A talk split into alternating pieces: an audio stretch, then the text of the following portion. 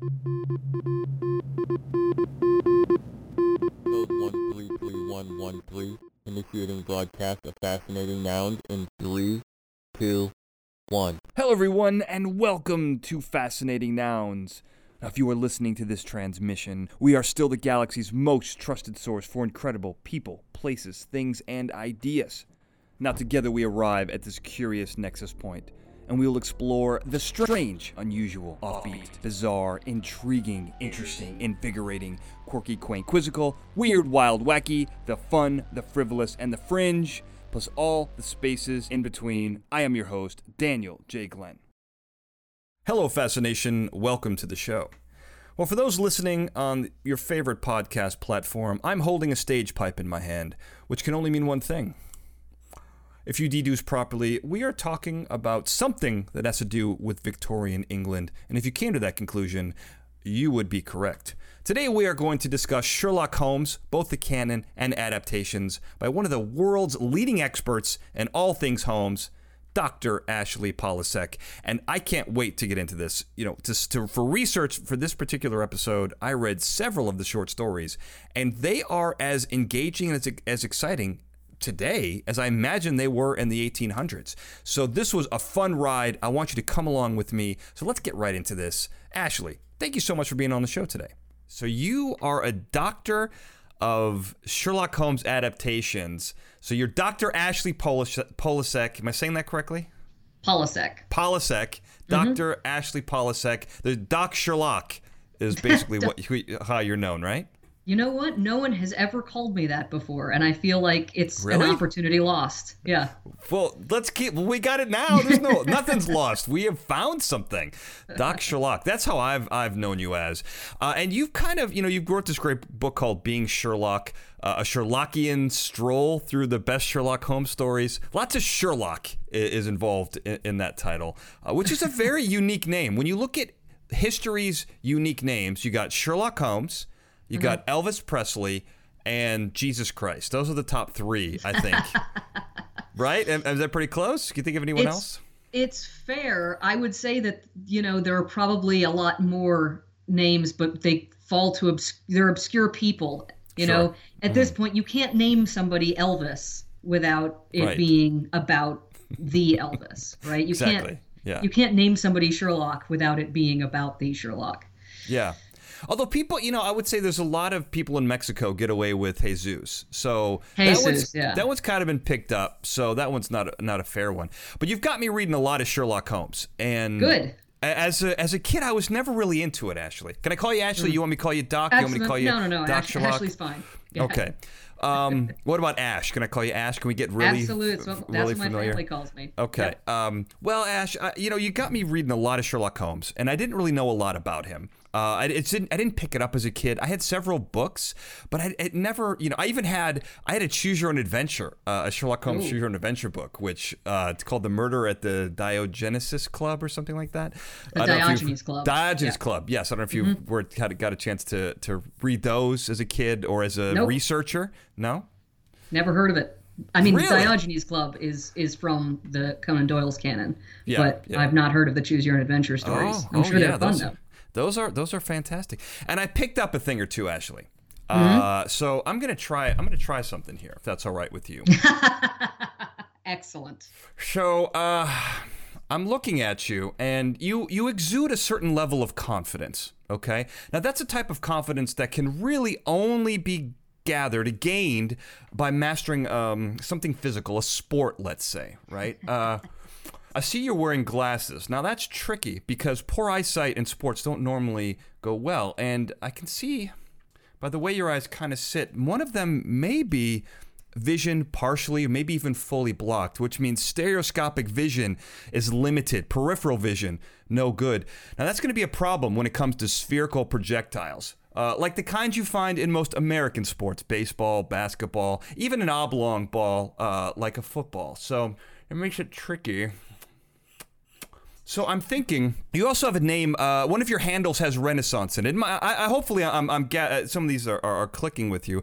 Uh, one of your handles has Renaissance in it. So I feel like connection to maybe something in that area, maybe archery or possibly sword fighting. I would say. given a couple calculations, I'm guessing you're what five three, five four, so maybe Italian longsword. Uh, I'm gonna guess you know, by deduction, this is purely elementary. It's simplicity in its in its ultimate form. That you actually teach and know long swords uh, as a way to keep in shape, is something to, to occupy your mind. How, how am I doing so far? Amazing, Holmes. Is it? Is it?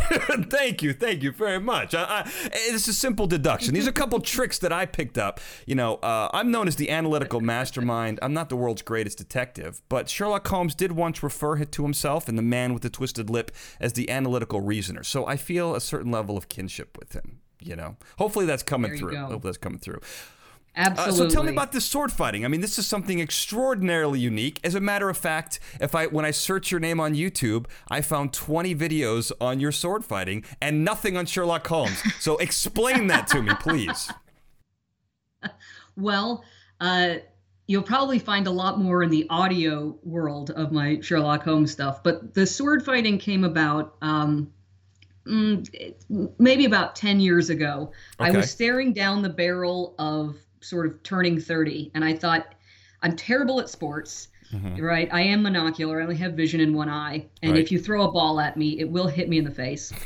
so, uh, and I find things. I find running boring. Some people love running. I just mm-hmm. it just bores me to, pit, to, to pieces. It's the worst, thought, actually. I have to do something physical, mm-hmm. or I'm just going to become one with my sofa and for all time. Yeah. Um, and I had done sport fencing when I was in college, and okay. I enjoyed that a lot. Uh, so I looked up whether there might have been a sport fencing academy near me, and the first thing that came up on my Google results was Sword Carolina, which is a wow. historical European martial arts school, HEMA school, mm-hmm. and they had that magical statement mm-hmm. introductory lesson free. I thought, well, you know, the worst that can happen is somebody hits me in the head with a sword, but it didn't cost me anything. The uh, worst that can, I mean, that's how people. You know how many people have died by a hit to the head with a sword? Millions, well, we I would say, throughout history. millions, millions. That's the goal, but, I think. you know, it was it was that or just be lazy and sad forever. Sure, so I sure. uh, I went it's and found out that it's this whole emerging art form. It speaks to the huge nerd in me because it's half sort of history lessons, right? We're trying to recreate a dead art, a dead martial art from sure. from manuscripts, right? And um, and then you pressure test them by by sparring and potentially going to competitions if that's your if that's your bag. Mm-hmm. Um, and I just found that it was something I really enjoyed. So everybody needs a hobby you know, some people That's do true. needlepoint. I hit people with swords. that sounds right. Well, you know, I interviewed uh, Guy Windsor uh, on, on mm. an episode of a few months back, and you know, he's the guy. And I think you, you know, I, I listened to an episode, you, an interview you did with him as well. And so you guys yes. have you know the that sword fighting is very unique there's it's a world that kind of connects so many eclectic people right you know yes. as he says you know they all think swords are cool and a lot of people a lot of people certainly do. Uh, and also, I learned in that interview that you have a ninja gym membership. What, what's going on with that? That that sounds even better than swords. they complement each other really well. Um, really. So so um, the the gym here is called Motive School of Movement. They're popping up all over uh, the country. Mm-hmm. Um, largely, I think, as a as a result of the the popularity of the TV show Ninja Warrior, American Ninja Warrior. Sure. Uh, and it's essentially it's like obstacle courses for grown-ups. Mm-hmm. So uh, you're doing things with your own body weight. You're trying to solve problems. It's it's one giant game of the floor is lava, but with okay. like a lot of really fun equipment. Oh, that's cool. That sounds yeah. like a lot of fun, actually. It's it's enormous amounts of fun. It's hard and it's easy to hurt yourself. And the thing that I have learned from all of my hobbies is that they all require really strong calluses on the hands, but none of them in the same places. So just one so, big callus, just the whole yeah, hand is it's hair. It's just a mess. Yeah, it's a, it's a mess. Yeah. Well, now the original ninjas, if if my history serves me correctly, my knowledge is accurate. I believe they were assassins. So, do you practice murdering things, people, animals? Um, otherwise, it's not really a ninja gym, is it? Well, I mean that's that's fair. I I do as little murdering as possible, uh, and and I treat Advisable. sword fighting. Yeah, I treat sword fighting like sex, always Okay. with an enthusiastic consenting partner. Got it. Okay, that's that's all right. I imagine that that's probably the best way to handle both of those things. As little Yes. murder as possible, and always, you know, hit somebody who wants to be hit with a sword. I think those are That's are right. Great advice for life for sure. Uh, but you, you know, so I mentioned you- you have a PhD in Sherlockology, uh, but you kind of got out of the education game. Which is interesting because now you work for a playwright who's actually done an adaptation uh, of Sherlock Holmes, and I believe he also wrote the first draft of the Muppet movie. Uh, world-renowned playwright. This is kind of an interesting switch. So, uh, how did this kind of come about? And, and is that information correct? Because the Muppet movie might be one of the greatest movies ever made. He did he did write the first draft of the Muppet movie. Yes, he did. Um, so I uh, I spent most of my career teaching English at a technical college here in South Carolina, and um, expected to be a college professor for my whole career. I didn't I didn't um, sort of seek out a career change, but an opportunity arose that was you know too exciting to pass up. Uh, the the academia game is is really tough. It's very hard to uh, to kind of move up and to find really good positions.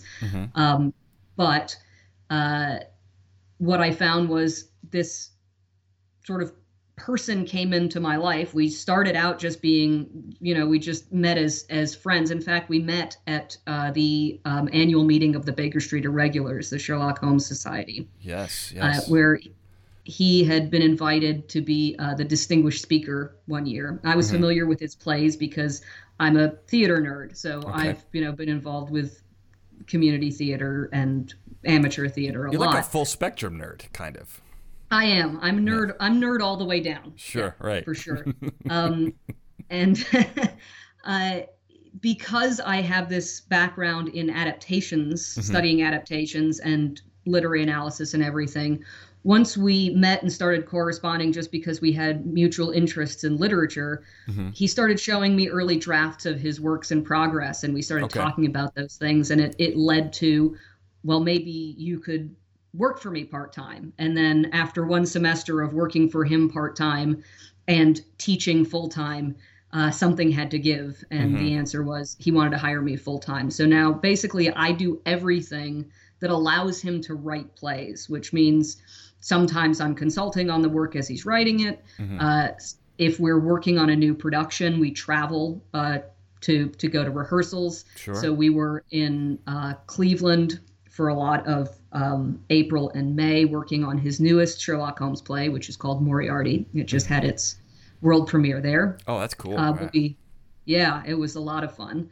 Um, we'll be in London. Uh, we're currently in rehearsals for a West End uh, musical, so it's I get to use all of my weird skills. My whole life, all of my career has always been just me going, yeah, that's a marketable skill, but ooh, this thing over here is really neat, so I'll do that instead yeah. and somebody, usually my mother, saying, Is that really practical? And I'll say, Eh, it'll work out. It's just fun. So Yeah. I, I've kind of always followed the fun stuff. And as a result, I have this very strange collection of skills that run from, you know, being a, a really good traveler and, and somebody who puts does logistics and business stuff pretty well, but somebody who also has all of these literary interests and and uh, you know it's just and theater you know my background in, Right. in theater as well so it, it all just came out in the wash i'm very lucky Yeah, you didn't mention. I mean, your, your sword fighting and, and ninja skills. I mean, you're a triple threat. I mean, that's pretty serious business here. Uh, which I imagine that doesn't come in too handy. Uh, in you the know playwright. you'd you'd think that Yeah. but uh but the the playwright his name is ken ludwig Mm-hmm. uh ken does have a tendency to uh sort of be working on plays in his head at all times which Mm-hmm. means he gets distracted and sort of wanders into traffic so there is a lot of like leaping out in front of cars and pulling him back to the curb so the ninja training does come in handy So you're like his Watson, kind of. and you are a doctor. Yeah, you're like his, you his Dr. Watson. Well, so I, I want to talk about you know this exclusive club, but let's talk. We got to talk about Sherlock. How you got into Sherlock because this is a, to me it's a pretty interesting story, uh, and it's you know took up a, a, very large chunk of your life. So how did you how did you mm-hmm. find this man and fall in love with him? Uh, I was studying abroad mm-hmm. uh, in uh, Scotland, University of St Andrews in Scotland. Mm-hmm. And um, very early on, when I got, I was only going to be there for one semester, and I got there and I started dating an English fellow, very mm-hmm. nice young man, mm-hmm. and uh, also a huge book nerd. Mm-hmm. And we decided that because we knew we had a limited window mm-hmm. uh, to to kind of be together, and uh, we decided to to exchange book lists so we could get to know each other faster. you, you could also hang out a lot. instead of making giving each other like work to do. Go go to this by yourself. this is crazy. Well, it's the when you're not together, you read books that the other one likes, and then okay. you talk about them when you're together. Got you it. know, this might like be a I said, thing. nerd, yeah. nerd Yeah, yeah, all the yeah, way yeah, down, Daniel. Yeah, yeah, yeah. this is nerd stuff. Yeah, yeah. So um, Sherlock Holmes was was uh, the assignment he gave me. So okay. I went to a, a bookstore, I, a used bookstore. I found a copy of the complete short stories, 56 mm-hmm. short stories, yeah. uh, for three pounds. Mm-hmm. I took it back to my dorm room. Uh, I happened to be rooming with um, a girl who was very odd. We we never spoke. We lived in one dorm room. Our beds were literally like four feet apart. We yeah. never said anything to each other. Whoa. So I read all of the Sherlock Holmes stories by flashlight under my duvet. Jeez. It's like you're 12. This is crazy. That's so funny. Yeah, yeah. Well, most people, if you talk to most Sherlockians, they say, oh, I was about 11, you know, and I'm like, I was 21. But, uh, but I did it in the style of an 11 year old. Exactly. That's, and, a, that's the important part. That's the important. And um, when I when I went home again, I left uh, Scotland. I uh, was no longer dating the Englishman but I was uh, still in a committed relationship with Sherlock Holmes and have been ever since. yeah, you dumped him for Sherlock. That is, I mean, I have to say that is a that is an interesting way. I mean, if you give look, uh, this is a lesson for everyone listening. If you give someone a b- list of books to read to get to know you better, chances are it may not work out. They may fall in love with that main character. Uh, no guarantees. So that's how you got into Sherlock, and I mean, you turned it into a, a doctor. You're a doctor of, mm-hmm. of Sherlock stuff, adaptation specifically. But I, and I want to get into those. I want to get into the canon, what Sherlock is. But I want to talk about two groups that you're a part of because this Baker Street Irregulars, this is kind of kind of a crazy group. I mean, it is as close to you know uh, something you would find in a Sherlock in, in Victorian England, a shadowy you know group that studies Sherlock. It's an exclusive club. they have to approach you, I think, by candlelight, wearing some kind of hooded velvet cloak. Uh, there's only 300 members worldwide at a time, I believe, uh, yeah. and once you get in they give you a nickname, kind of like a Top Gun call sign. You know uh, that you get when you when you come in, and so tell me, how did you get approached to join this club? I mean, this is to me, uh, you know, burying the headline here. This seems to be one of the biggest hallmarks of your career. So there are uh, nobody really knows how you become a Baker Street irregular, including the Baker Street irregulars. Uh, but what you you generally do is one stand out in terms of some sort of scholarship and i'd put scholarship in scare quotes we're not talking about academic journals we're talking okay. about sherlockian journals or okay. papers at sherlockian conferences so we um what about podcasts what if i uh what if someone have a yeah. sherlock holmes podcast could that happen if you did it if you did it enough hmm. i was I was a member of a Sherlock Holmes podcast, and several members of that podcast are now uh, are now irregulars. Interesting. On the backs of of that labor. Hmm. Um, so you contribute in some way to the the writings about the writings, right? You talk okay. about Sherlock Holmes. Yes. And then. Don't you roll your eyes? I didn't roll. I didn't roll. I they rolled. That. They moved. They moved. I, they I saw roll. them. Uh, yeah, you made that face out loud. Um, the busted. The other thing you do is uh, show that you are what they call clubbable. In other words, you go and hang out with them and be good company. Got to be good. Uh, often that involves it evol- involves a lot of drinking usually. Yeah. yeah. Um, and uh, but you just do that until you get noticed by people, mm-hmm. and then a call goes out to the current membership sometime in uh, September, October, send us your recommendations for invitations. Mm-hmm. And so if they solicit invitations from or they solicit recommendations from the membership they all go to the head guy and he sifts through them and decides who gets an invitation to the annual dinner and then The head guy. yeah his name he's called wiggins. Like you said there's there are call signs. Yep. uh, and um, then after a couple years of getting invited to the dinner generally you will uh, be invested as a member though not always. Some people have been going to the dinner for years and not been invested. Some people went to the dinner for 10 years never got invested and then stopped being invited to the dinner. And they're, you're not allowed to ask. There's no What? there's no mechanism for for uh, for registering grievance you just this is crazy. It's like joining the Illuminati for for Sherlock Holmes fans. I mean, this is It is a bit. It is a bit. I don't know how much the Illuminati drink, but uh, it's it may be the Illuminati with a lot more scotch is probably Yeah. uh, fair. Wow, that is. I mean, that's like a an episode in and of itself. That's super. I mean, that's really interesting because I mean, so his name's Wiggins. I, is it Chief or Ralph that he's named after, or something? Because neither one of those are Wiggins- particularly good. Wiggins is the uh, the the named irregular from the Sherlock Holmes canon. Got so okay. all these little um, street kids that uh, Holmes sends out to be his eyes and ears in London. Mm-hmm. Um, in in one story, they all troop back in and leave a big mess because they all crowd into Baker Street. And he says, "Wiggins, from now on, they report to you and you report to me. I can't have you tr- all trooping in here like this, leaving mud everywhere." And so, so because the organization is called the Baker Street Irregulars, Yeah. the head of the Irregulars is is given the title Wiggins. you know. Wiggins. All right, that's pretty But cool. once you're invested, you're invested with some kind of title. It's you. It's a name of a story or a character or a place or a thing, um, and it's assigned to you. You don't get to choose it yourself. They pick something that they think reflects you in some way. Well, I mean, you know, my next qu- next question's gonna be, even though I already know the answer. What I mean, what's your call sign and how'd you get it?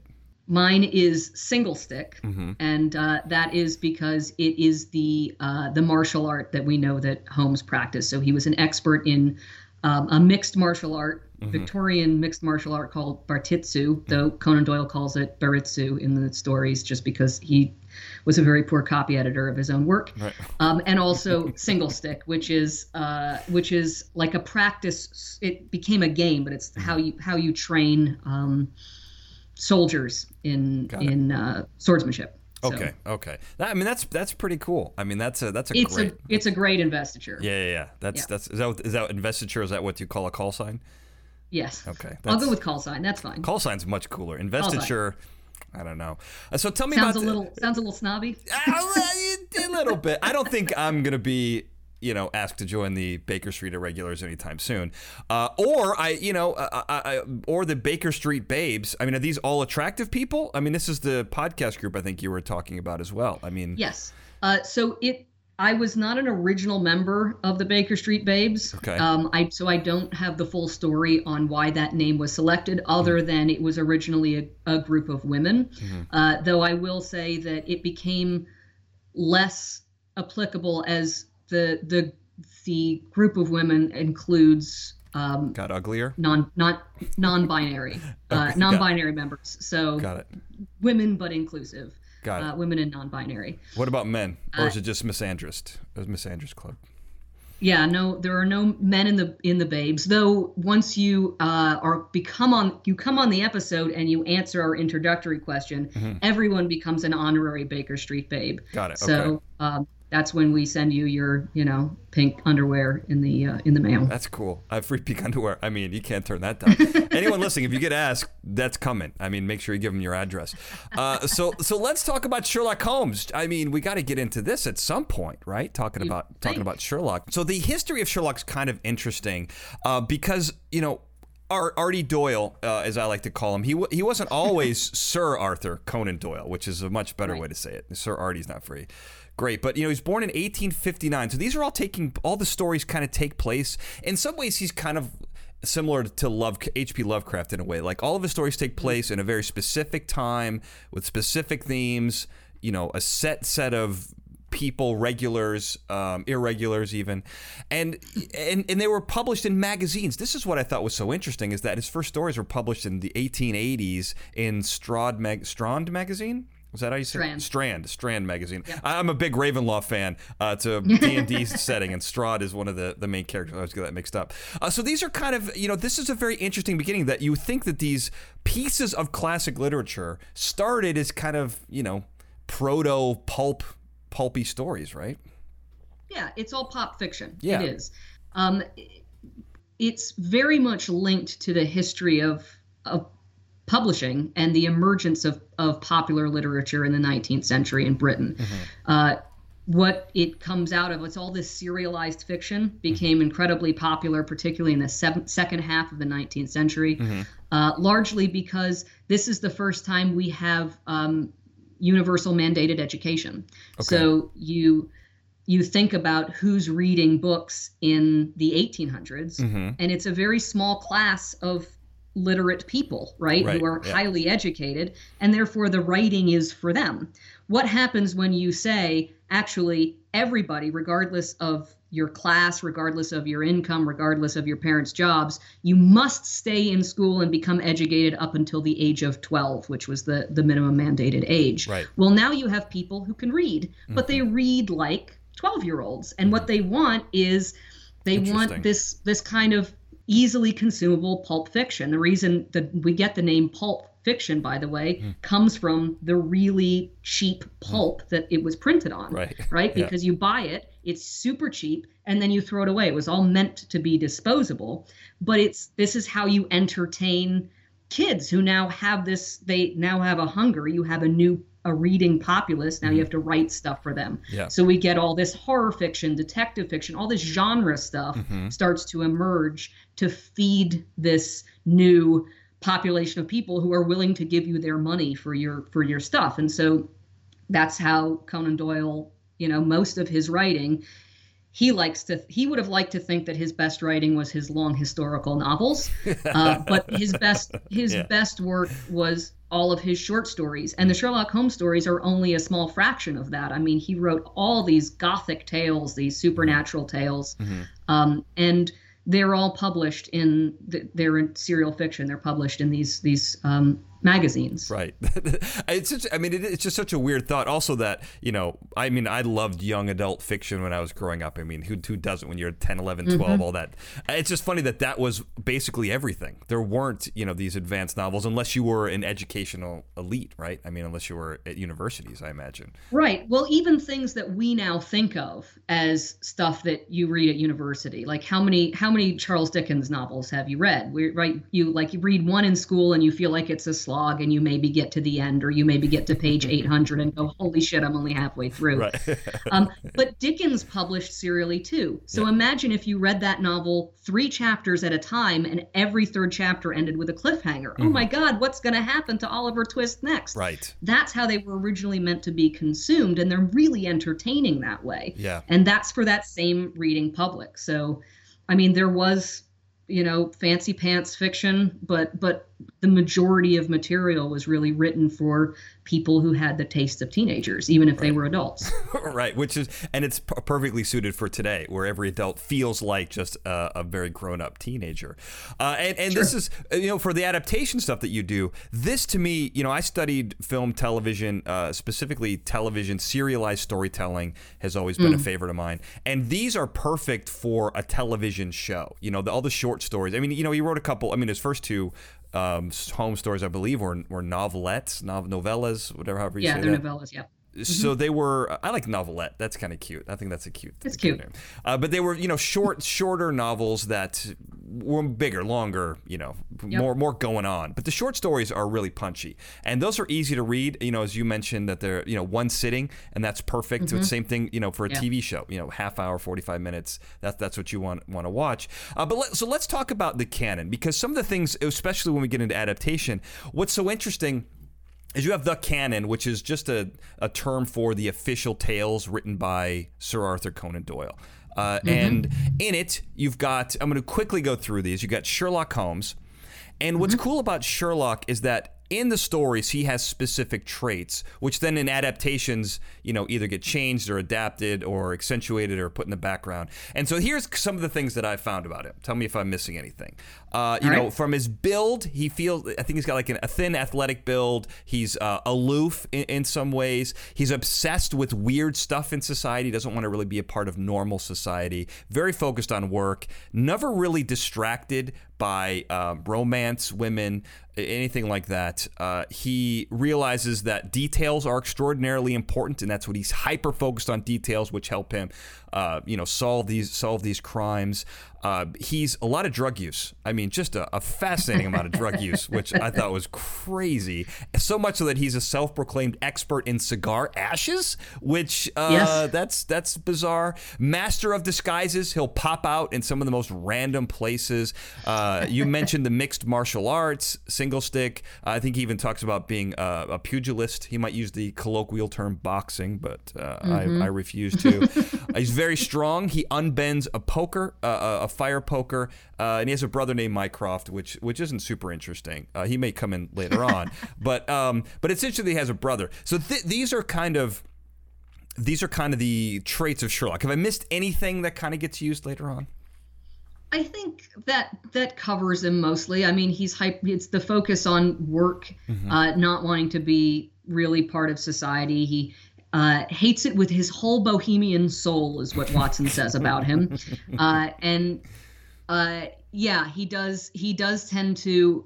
There may be one other thing that I think matters quite a lot, which is kind of the uh, the richer, more aristocratic, and more entitled his clients are, the less he likes them. Okay. So he's he's very kind to you know the the the poorer folks, and he's really snotty to the rich people who think that he they owe he owes them something. He's a man of the people, is what you're He's a man of the He's a people. man of the people. Yeah. Uh, I also missed one. He's kind of his attitude is interesting because he kind of in some ways comes off like a pompous ass. But I can't tell if he's just a misunderstood genius. You know, because the first couple things I was reading, you know, he's asking Watson, basically grilling him on, "Hey, I figured this thing out. Do you can you figure it out?" And Watson's like, "Oh, I kind of get it, but I don't get it all. How do you do it? Hol- How do you do it, Holmes?" And he's like, "Oh, it's simplicity itself."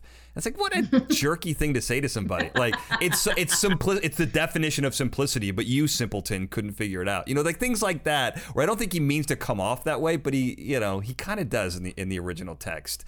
Um, so Yeah, he's a bit rude. yeah, a little bit. I I don't think he means to be, but but that's like one of his defining characteristics. And then you got Watson, who's a doctor, little bit portly. He's kind of the everyman. You know, he's the he's married. Uh, he's you know got a pretty normal existence. He's the narrator for all these things, so we're seeing everything through Watson's eyes. Um, you know, uh, he's not really action oriented, but he, when he's given the opportunity, he kind of jumps at those things. You know, he's he to me seems like he's the audience incarnate in a way. Is that pretty fair? So so he's us. I would say I think he he is more he's more action oriented than you maybe give him credit for. We're used to seeing him played uh, in television and film by people who are older Mm-hmm. and fatter. And the truth is that he's um, he's not just a doctor; he's an army doctor. Right. So he's when we meet him, he's just home from active duty in Afghanistan. Okay. And so he's he's pretty fit. Um, he's he's pretty robust, Mm-hmm. and uh, and he's the one who will you know carries the revolver. He reaches for the gun, and he's and he's willing to throw himself in front of danger for Holmes. Um, we see him sort of step in front of people who are who are coming on too strong Right. um, Okay. and and Fair enough. being a threat. Fair enough. Okay. I may. But he's definitely. definitely us. Okay. He's definitely us. He's meant to have our level of intelligence as readers, so that when he's confused, we're confused. Got it. Okay. Not that we're all supposed to be physicians, but that his understanding of the case and the casework is Yeah. like every man. Okay, that makes sense. Yeah. Um, another character that comes up a lot in adaptations, and I thought this was interesting after reading um, the first story, which I think is um, a scandal in Bohemia, is Stella Mm-hmm. Adler. Who's a who's a, a the a female? It's not really a protagonist. She's an antagonist. Um, but she. Irene Adler. I'm sorry. I'm sorry. I, why did I write Stella Adler? That's got to be another character because I wrote it. I wrote it in my notes. It's Irene. Of course, it's Irene. Irene Adler, and she's interesting for a lot of reasons. In that she's the first woman that in the first story that really captures Holmes' attention kind of for very interesting reasons. It's not romantic. It's not that she's attractive, and I think she is both. I think she's attractive and rich, and it's not these types of mm-hmm. things that were important at the time, but it's that she outsmarts him, and that she's her, she he's really attracted to her mind, which you know Yes. uh, for for women everywhere, that's got to be just a win in the in the history books, right? You know, wanting someone for their mind and not for their beautiful, rich exterior.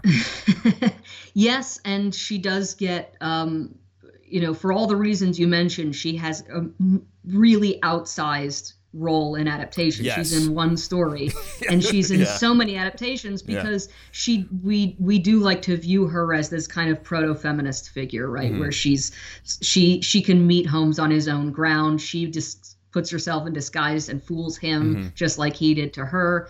Um, and she outwits him in the end. Mm-hmm. Um, ultimately, he fails. And but her function, in terms of the whole canon, is doubly important because uh, it's the very first short story, Mhm, Yeah, and. Holmes doesn't solve it. He gets beaten. yeah, right. Now, the fact that he gets beaten by a woman is extra fun, particularly if you're a female reader. yeah, Uh, but it the fact that he doesn't he doesn't get there fast enough in the first case Mm-hmm. establishes for all readers for all time that you never can be certain he's going to solve it. Yeah, and so right. every case becomes more interesting from that point on because he might fail because he failed the very first time. Right. And so it it it's uh it makes all the stories better if you read them that way. Yeah, and I really, I mean, I thought she was a really interesting character, right? I mean, and Mm-hmm. and I like her as as the strong female that can match wits with Sherlock.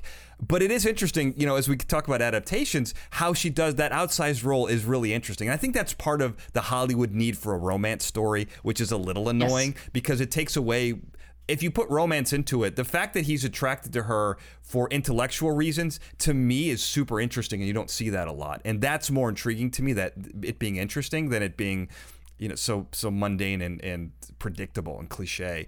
Uh, but but another another character that has I didn't realize who had an out you know an uh, uh, just a gigantic role in adaptations, but almost none in the canon, and that's Professor Moriarty. So he, you know he's I think he only appears in like a couple of stories. I think he's in two. He's mentioned in five others. Um, Yep. You know, uh, basically he's the criminal mastermind to Holmes, uh, like the equal and opposite kind of to Holmes. And I think you know one thing Holmes says is he's brilliant, but bad genetics made him turn to crime, which is kind of an Yes. interesting interesting take on things. And he It's a very Victorian view of, of evil, isn't it? yeah, but how did how did he get that role of really when you hear a Sherlock Holmes story in any sort of modern sense, he's the guy he's almost always going up against. So this he, Moriarty first appears in the story, "The Adventure of the Final Problem," and uh, and the reason that Conan Doyle wrote that story was because he wanted to kill Sherlock Holmes off because he was sick of writing Sherlock Holmes stories. so Moriarty was invented as a plot device. Okay. and the story is sort of written all back to front. It's a very strange story Yeah. because it begins with Watson saying, "Holmes has died. Let me tell you how it happened." Right? Yeah, yeah, right. and then and then the whole story is sort of a weird mix of flashback and chase scenes. Watson never even meets Moriarty. In the entire canon, Watson never meets Moriarty. Right. It's in this story where Holmes goes, "Watson, my best friend who's lived with me for years and we've gone on all these cases together. I suppose you've never heard of my arch nemesis before." and Watson goes, "Why no, Holmes? I haven't." And Holmes goes, "Well, we I've been chasing him around forever. Yeah. He's done all these terrible things." And Watson goes, "Oh." I mean, it's just it's it's such a strange way to write in a character, Yeah. and it really was just to get rid of Holmes. Um, but it's like Irene Adler. It's it's a very tantalizing character, specifically because what Conan Doyle doesn't tell us, Mm-hmm. and Conan Doyle, pound for pound, is as good at character work as Dickens was. Mm-hmm. Um, you know, his descriptions of characters they're so interesting good, and they're yeah. so specific, Mhm. and the description of Moriarty as this um, kind of washed out mathematics professor, this genius who has Yeah. turned his brilliant brain to crime. Yeah. And he's like a reptile and he's always moving his head side to side and he's Mm-hmm. just creepy. And, um, you know, and and he kills Sherlock Holmes. Yeah. And remember that even though we as modern readers can immediately go and read the next story, which is surprise, I'm not really dead. I've been Oh, hanging out. spoiler alert! Oh, the back." whoa, whoa, Whoa! Spoiler, alert Spoiler for the alert. uh, 120 year old story. You haven't Um, read it. It's the first time but- for you. First time, you know. you will wonder why he dies, and then the, the rest of your book is still there. yeah, it's strange. Yeah, right, fair enough. Um, but uh, you know that gap, which for us is the turn of a page. Yeah. for the original audience was ten years, and so they didn't have any idea that he was coming back. Right. Conan Doyle didn't mean to bring him back, so Moriarty was the character that killed Sherlock Holmes. Got it. and then we have this resurrection Mhm. right he has he, he becomes this kind of resurrected figure and goes on and there's a whole other half of the stories yet to be written Yeah. but there's this it becomes part of the myth right Hmm. Yeah. it becomes it becomes this part of the the myth of Sherlock Holmes that he died and was resurrected and that Professor Moriarty his his dark shadow uh, is the one who did this and you always have this sense of ah if I were that brilliant would I be a Sherlock Holmes Yeah. or would I be a Moriarty Right. Well, and I think even one point Sherlock Holmes says that he that he himself would have made a great villain. Like he would have been a He does. yeah he would have been a great villain. And and that the final problem uh, is the starting point for one of the weirdest adaptations of Sherlock Holmes of all time, which is Sherlock Holmes in the 22nd century, uh, which starts off with that where they you know they tumble over into a waterfall. Uh, lo and behold, they still have, you know, spoiler alert, but this is the conceit. And they bring him back. Uh, they bring Sherlock Holmes and they clone Professor Moriarty in the in 2087 or something like that. Uh, Yeah. Very strange, very strange adaptation. Uh, so uh, I want to get to a couple of others really quickly. Um, uh, in your book, you mentioned, you kind of bring up Charles Augustus uh, Milverton who is Mm-hmm. this blackmailer who kind of has the upper class under their thumb and this is Yeah. this to me is a really uh, interesting character because I would think a guy like that would be the type of person who would control the underground because if you can control the secrets of the elite and as you mentioned this is a you know way before social media just put every had everyone put their dirty laundry Right. out on display. So this was a big deal for people, you know, knowing secrets and having those secrets, much much like the Illuminati light club that you're in. Secrets are what they peddle in, and that is where true power lies. you'll never know what they've got on I me. won't. No. Uh, uh, yeah, I. It's another one of Conan Doyle's really great characters, I think, which is one of the reasons I I chose that story for for my collection. Um, but uh, Milverton was based on a real person. Actually, there was a real case uh, in the news about this person who moved in high society, but was he would pay. There was sort of a, a network of servants who would come to him and uh, he would pay them for like the private correspondence that they would steal from employers or secrets that they overheard or whatever um, and you know the the question of whether that's a better villain than Moriarty I think it is actually because again Moriarty was a plot device Yeah, right yeah. we don't actually know what Moriarty did one of the things that adaptations frequently do is uh, they they retrofit Moriarty into Right. a whole bunch of the other cases that we know. Right, In fact, there's an yeah, entire podcast that's devoted to exactly that exercise. the whole podcast is about Moriarty and seeing how he can fit into all the other stories. Wow, that's Um, niche. to- that's to- to- super niche, by the way. It's niche. It's niche. wow. But it's a but it's a fun podcast. Here, I bet. Um, so, uh, so Milverton, I think, is a slimier individual, Mhm. and in fact, the way Holmes describes him is not dissimilar. Holmes has this whole th- we there's this kind of as you might imagine with any fandom, everybody has all their inside jokes, right? Sure. But there's an inside jokes that Holmes is, is um, hates snakes Mhm. because, like, he'll go, you know, he was a murderer. He was like a snake. Mhm. You know, it's very Indiana Jones. Like the worst thing you can say about a person is that he's snake-like. Yeah. And he describes Milverton. I think it was actually Watson who described him like this, like standing uh, in the reptile house in the zoo and watching the snakes move. He's like, that's how it made me feel. This slimy person Yeah, yeah. and so so Holmes has a particular hatred of blackmailers because again it it it disrupts the social order, which is a very Victorian kind of thing to be afraid of. Right. Yeah, and and so th- what's interesting is all these characters, you know, and you even have Victorian London as a character, the irregulars. Mm-hmm. They all create, you know, templates, archetypes, caricatures for for later for later adaptations, which is interesting. Mm-hmm. And in pop culture, you know, Sherlock is kind of, you know, I think you've mentioned he's the most portrayed literary character of all time, which is bananas to me. I didn't, I, didn't, I didn't realize that. And even his hat and spyglass become the symbol for investigations. You know, I mean, uh, that, it's really interesting. Uh, one of the things that I, I want to make this connection uh, because I think it's brilliant, and I want to make sure I fit it in during this podcast because I think Sherlock has really after I was reading his stories and realized he came in the you know 1880s, he has really inspired several characters and TV shows that we know now. I would argue even the entire crime procedural genre is based on Sherlock Yeah. Holmes. And there's lots of copycats of kind of an eccentric, brilliant lead investigator, right? So you've got, you know, Columbo, the mentalist, even Monk, uh, Spock, Data, I think in some Data from Star Trek are even inspired by him, Sheldon from the Big Bang Theory in, in a lot of ways. Uh, and so, so there's lots of lots of inspiration, but I would even one of my favorite connections, and I started putting this together as I was reading your stories and your your notes and your comments. I would say that Batman might be one of the most. Po- I don't know if this is said before. If it has been, I haven't stolen it from there. If it's never been said before, this is true original genius. But I think Batman, in a lot of ways, the entire world of Batman feels very much inspired by Sherlock. For example, Batman's known as the Dark Knight Detective. Observation is really his key skill. The Joker is, uh, you know, he is his equal and opposite in a lot of ways. Is he Professor Moriarty? Maybe, and you know, he's killed Batman, or at least has killed Robin in the past. Spoiler alert. Uh, and then you've got Alfred, who is like his Watson.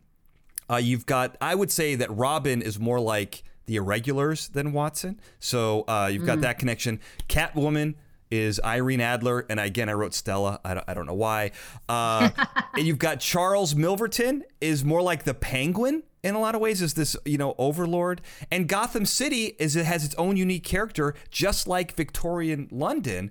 So there's there's really a lot of connections. I think you know Bob Kane was inspired by the world of Sherlock to create something in the superhero world. How am I doing so far? Is this brilliant? Am I knocking you off your socks here? Do I belong I- in the Baker Street Irregulars? Are you going to vouch for my? uh, I absolutely, I absolutely buy it. I mean, there's a reason, right, that DC is Detective Comics. Yeah, yeah, yeah, right? yeah, yeah. Or, or um, and uh, there are certainly, I think you can draw a direct line. Hmm. I think that that's I, that that's that's absolutely fair, and you can also interpret them in similar ways. So to to look at um, the ways that, uh, in fact, there are academic studies Mm-hmm. that are that are really similar of the kind of matrix of Batman adaptations and how Batman has been interpreted and, and reused, and kind of interestingly appears at similar times as um, new Sherlock Hmm. Holmes adaptations.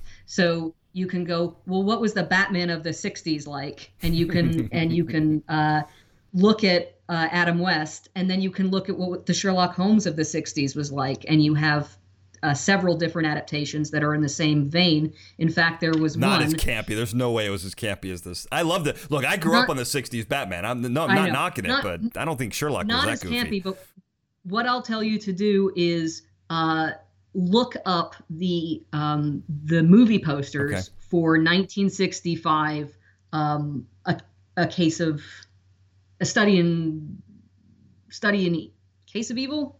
Oh, I've forgotten. I will find. I'll It's find. it. I'm gonna look it up. You'll find Yeah. it. 1965 Sherlock Holmes. It's Jack the Ripper. And the poster, he's in his Inverness cape, but it looks like a superhero cape, and it's got all the like bang, boom, onomatopoeic things Yeah, around him, yeah. and it's the world's first superhero is like the tagline. So it goes backward and forward, and then you go, okay, you get to 2009, and we're looking at Robert Downey Jr. as Sherlock Holmes, and we're looking at Christian Bale as Batman, Mm-hmm. Yep. and they both have this reimagined kind of gritty, almost steampunky kind of Yeah, yeah, yeah. you know noir look and so they they are they live on parallel tracks in a lot of ways Wow, I didn't realize that. I will. You know, there was also in, in 1975. There's a book called Joker versus Sherlock Holmes, which is uh, very impressive. I'm sure you have one in your collection. If not, you should you should have one.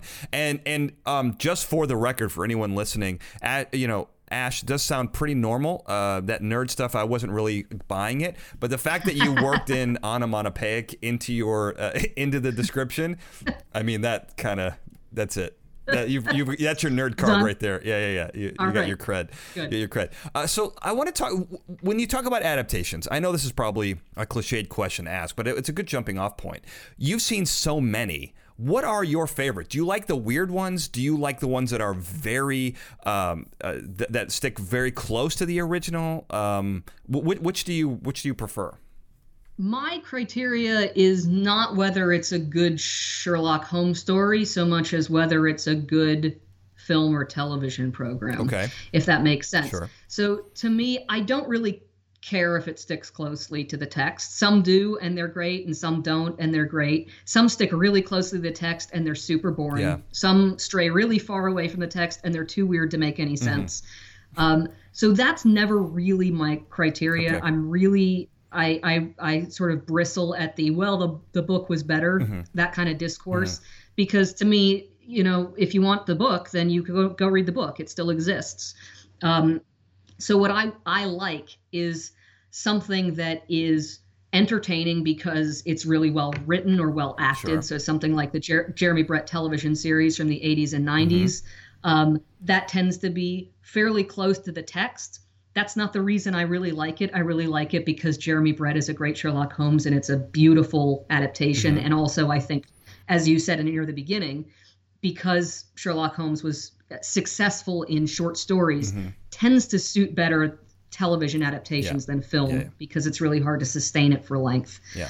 Um, but then I also like things that that sort of are quite far from the text or create original stories. So, Murder by Decree, 1979, with Christopher Plummer. Yeah. It's another Sherlock Holmes v. Jack the Ripper, and it's beautiful and it's it's such a good film and it's so not Conan Doyle and it does not matter. Um, the Private Life of Sherlock Holmes, 1970, uh, really not Conan Doyle, but m- one of the best Sherlock Holmes adaptations ever made. Interesting. Um, you know, there's a whole there's a whole separate fandom that has emerged around the BBC show with Benedict Cumberbatch and, and Martin Freeman, um, and in some cases there's an overlap between kind of traditional Sherlockiana and the fans of Sherlock, and in some cases people are all over Sherlock and they never want to read the original canon, and that's fine too. You know, I think there are a million ways to be a fan of anything. You just figure out what you enjoy. Let people let people enjoy things. I agree. Look, I, there's nothing I want more than to let people enjoy things, and I really enjoyed you saying Sherlockiana. What what is that? A drink? Uh, what what is that? It should be. What is that? Uh, Sherlockiana is the the the sort of um, collective term for anything to do with Sherlock Holmes. Got it. So um, it might be adaptations, it might be pastiches, so new written texts. Fan fiction is part of Sherlockiana. People selling deerstalker house hats, people buying pipes for a good visual gag. Uh, I wouldn't know anything these- about that. What could you possibly be talking about? what do you mean? what mean? do you mean? Um, uh, you wow. know i mean there are people who collect uh, things that have that are that are so interesting and tangent sherlockian art Mm-hmm. so just just art or um, movie posters or costumes screen worn costumes there are people who are collectors of that you know all of that is sherlockian Wow, so it's like a collective noun, like a murder of crows or unkindness of ravens and things like that, right? yes wow. Yeah Okay. Yeah. That is, um, I did not know that. That's great. Uh, I, I, I want to jump off what you said there because, as the master of film and television, I don't know if you're familiar with my work on F Triple G BT, where I flex that muscle pretty often. Uh, I like to look at television film and, and, and do a nice an- analysis on it. And one of the things that I think it's not so much do I like the book better, does it make a good movie. One of the things that I think irritated me while watching a bunch of movies. I think I've watched more movies for this interview than I think I, I have. uh, I watched a lot, including Sherlock Holmes 2009, the t- one with uh, Robert Downey Jr. And I think that that's a perfect example of what I don't like in, a, in an adaptation because it really got the Hollywood treatment, you know. And what I mean by that is, you know, what I love about the original canon uh, is that things are really interesting, new, unique, and you nothing is forced. And in Hollywood movies, so much is like crammed into the formula to make sure it's successful because everyone's got money on the line.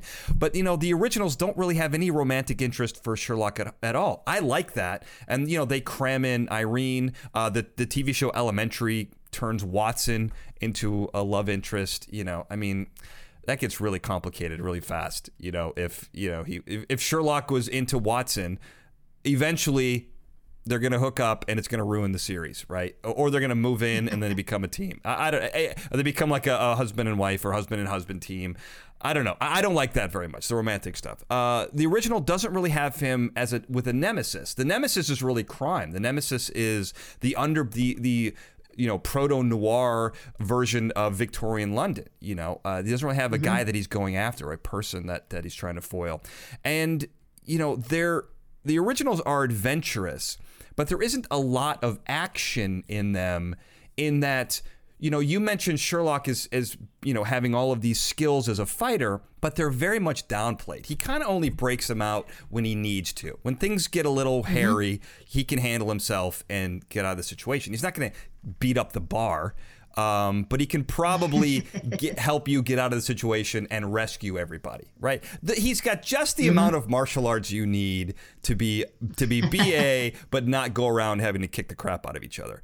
All of that stuff that I don't like is in this movie. You know, they turn. It's basically mm-hmm. Robert Downey Jr. as Iron. It's basically Tony Stark as Sherlock Holmes kicking the crap out of everybody. That's exactly what it was designed to be. It was exa- it was designed to be that. And in, in fact, if you look at the timeline of when the Iron Man films were announced, mm-hmm. shot, and then announced the sequel and shot, you can see how that is laid into the popularity of those films. Got it. Um, so it, it is a superhero movie. That's its genre. It really is a, right. like a.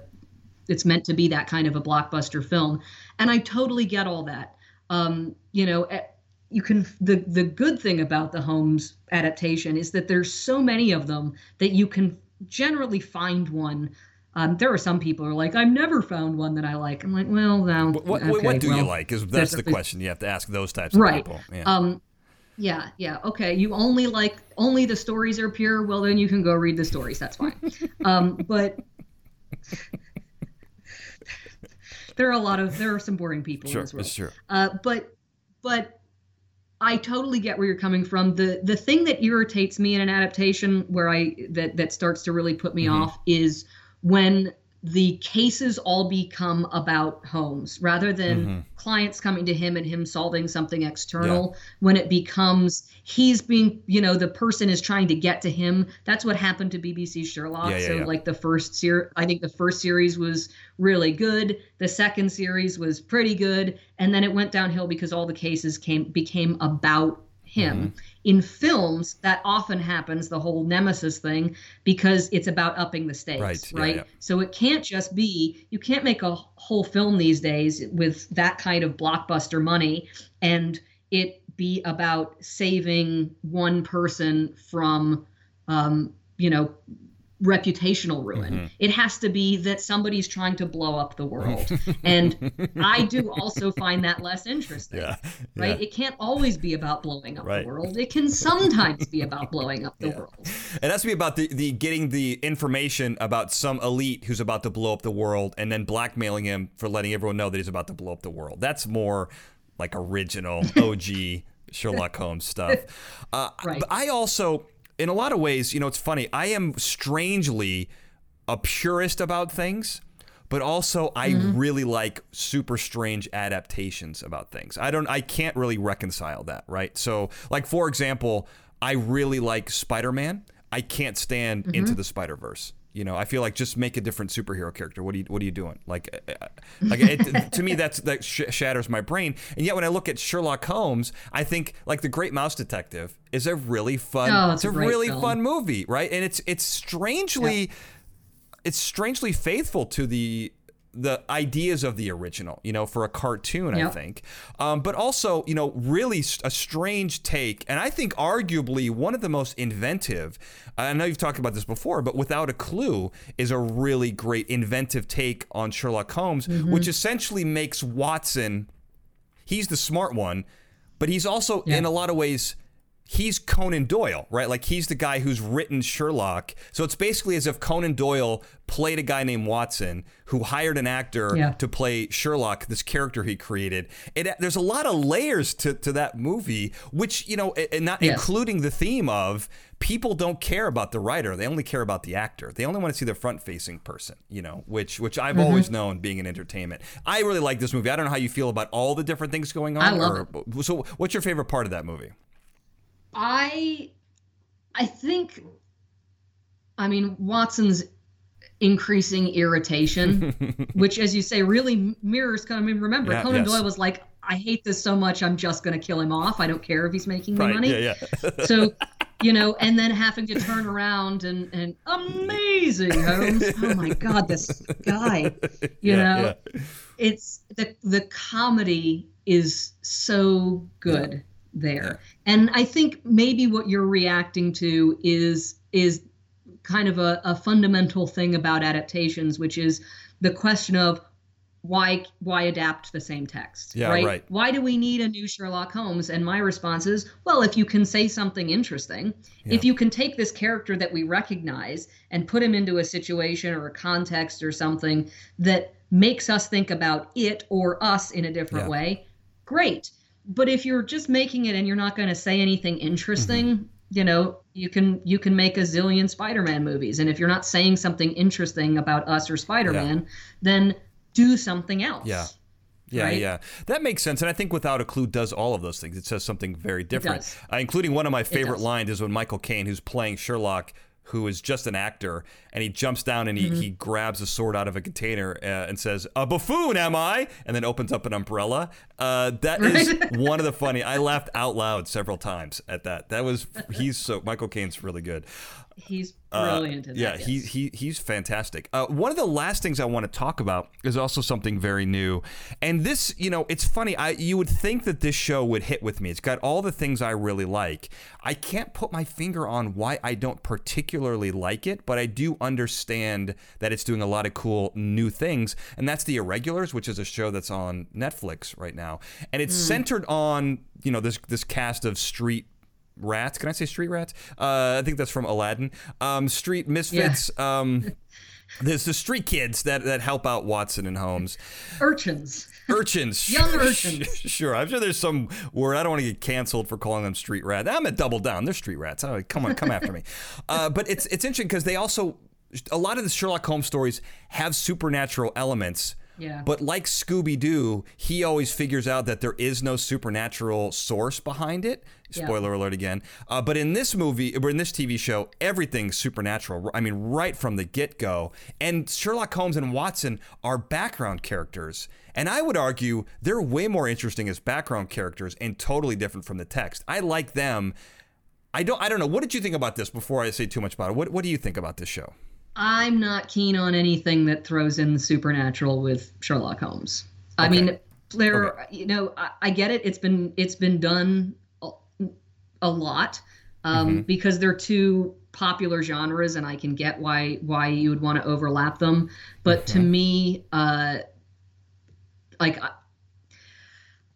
I find I find it to be sort of to undermine what Sherlock Holmes is really about, which is Yeah, yeah. the the order and and rational. I mean, he specifically says uh, this world is big enough for us. No ghosts need apply. And as soon as you have yeah. ghosts applying, it's not Sherlock Holmes anymore to me. Now, Yeah. again, Yeah. I, I don't care what people enjoy. By all means, go go watch it if you want to watch it. But I don't want to watch it.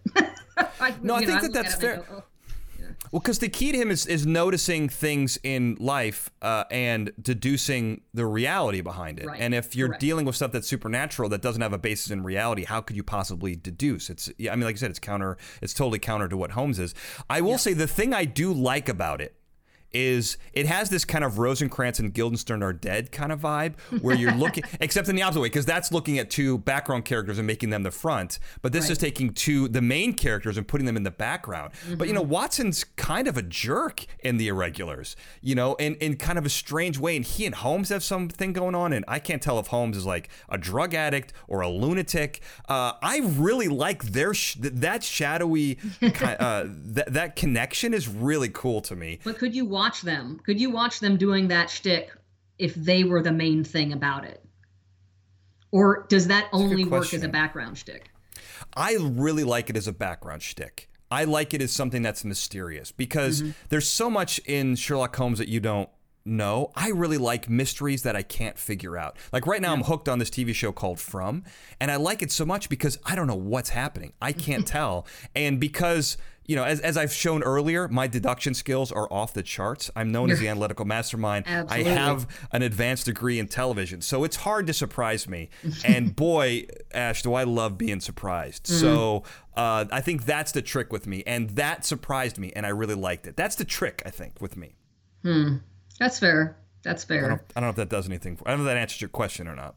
I mean, then you you'd think that if that was it, then the supernatural stuff would really appeal to you because you can't get ahead of Holmes and figuring out, you know, what thing is going on really because it's a made up thing that doesn't exist. I like the show Supernatural. Yeah. For some reason, I don't like it, I, and I love supernatural stuff. But you know that the like supernatural world is the supernatural world, right? Yes. We've take we've we, we accept the conceit of that world from the beginning. Yeah. Um, and there's a huge overlap between the supernatural fandom and the Sherlock fandom. By the way, that's they're they're they tend to to overlap a lot. Yeah. Um, but we've accepted the conceit of all the supernatural stuff in that program from the beginning. Mm-hmm, when we see Sherlock Holmes, we expect a, uh, we expect a world that can be understood in a rational way. And Yes. when that's taken away from us, I think it it it, it I, it wrong foots me anyway. I, I think I think it wrong foots me as well. I think that that's perfect, perfectly said. I, I I want when I see Sherlock Holmes, I want Scooby Doo with less rubber masks on the bad guys. That's that's what I really want. You know, rational solving of a crime without supernatural elements. Um, but that's me. But as you said, the world is full of people who can enjoy any iteration of Sherlock Holmes, and you are a master of all of the adaptations. So if people want to find you, uh, where can they do that? Where can they get your book? Where can they get in touch with you on social media? How do they do it? Uh, the book is available through um, any bookseller. You can certainly get it on Amazon if you just put in my name or you put in Being Sherlock, it'll come up. Uh, and the best way to uh, find me on social media, I'm most active on Twitter. It's at Sherlock PhD. Easy to remember. Now, what's funny about that is you have the PhD, you just didn't put the doc in there. I know. It could have been Sherlock Doc, Doc Sherlock, as I've given you, and now I've called could- in my in our little secret society. You're Doc Sherlock. You Okay. could- you- it was right there. It was right I there, know. Ashley. I know. Oh, I uh, I missed the trick. Swinging a swinging a miss. It's okay. Swing and a miss. It's, it's all right. It's all right. Uh, and if you want to get this show, you can find our website's fascinatingnouns.com. And of course, we're on social media at Fascinating Noun on Twitter, at Fascinating Nouns on Facebook. And if you want to watch, the, the podcast is available on all podcast platforms. But if you want to watch, that's the key here. You can check out uh, the much maligned by Ashley uh, visual gag of me holding a. a, a, a pipe, which I thought was absolutely brilliant. But check that out, youtube.com forward slash Daniel J. Glenn. Uh, Ashley, this has been so much fun, and I have to thank you for introducing me to, reintroducing me to Sherlock. And uh, it, I really like the short stories. I thought they were a lot of fun. I really like the characters, and I agree. Sir Arthur Conan Doyle really puts together quite a, a Sherlockian universe. Um, what did you is it Sherlockia? What is the collective no- noun again? Sherlockiana. Sherlockiana. I, I enjoy Sherlockiana. There we A- go. And thank you. I, I owe you to that. So I owe you uh, thank you for that. So uh, thank you for that and everything that you do. Uh, my pleasure. Thanks for having me on. I want to thank everyone for listening. Have a good night. Fascinating Nouns is a Glencoe production and is hosted and produced by me, Daniel J. Glenn. The show producer for this episode was Sarah Brandt. The Fascinating Nouns introduction was produced by Daniel J. Glenn and E.A. Barrientos, with music and sound design written and performed by E.A. Barrientos. And I'm guessing after listening to this, you never want to miss another episode you're going to want to subscribe. We are on all of your favorite podcasting platforms, and we even have links right there on our show website, which is fascinatingnouns.com. You can find all the links right there. And let's say you don't have a favorite podcasting platform, that's no problem. You can listen to every episode right there on the website, which is once again fascinatingnouns.com. And while you're there, don't forget to sign up for our newsletter. It's a great way to learn more about the episodes that you're listening to, find out about upcoming episodes, and to just keep in touch with the community. It's right there on the website. And speaking of community, there's no better way to stay in touch than on social media, and you can find links to our show's Twitter, Facebook, Instagram, Pinterest, and YouTube pages right there on the front page of fascinatingnouns.com. And speaking of YouTube, there's a video version of this episode there right now, uh, as well as other past episodes and all future episodes. It's going to be right there, youtube.com backslash Daniel J. Glenn. It's a great way to see all the guests and, uh, you know, check it out live and in person. Feel like you're there in studio. Great way to do it, youtube.com backslash Daniel J. Glenn. And finally, if you like this show, you're going to like everything that I do. Go to danieljglenn.com and check out all of my projects and see what's going on. Once again, thank you for listening. End of transmission.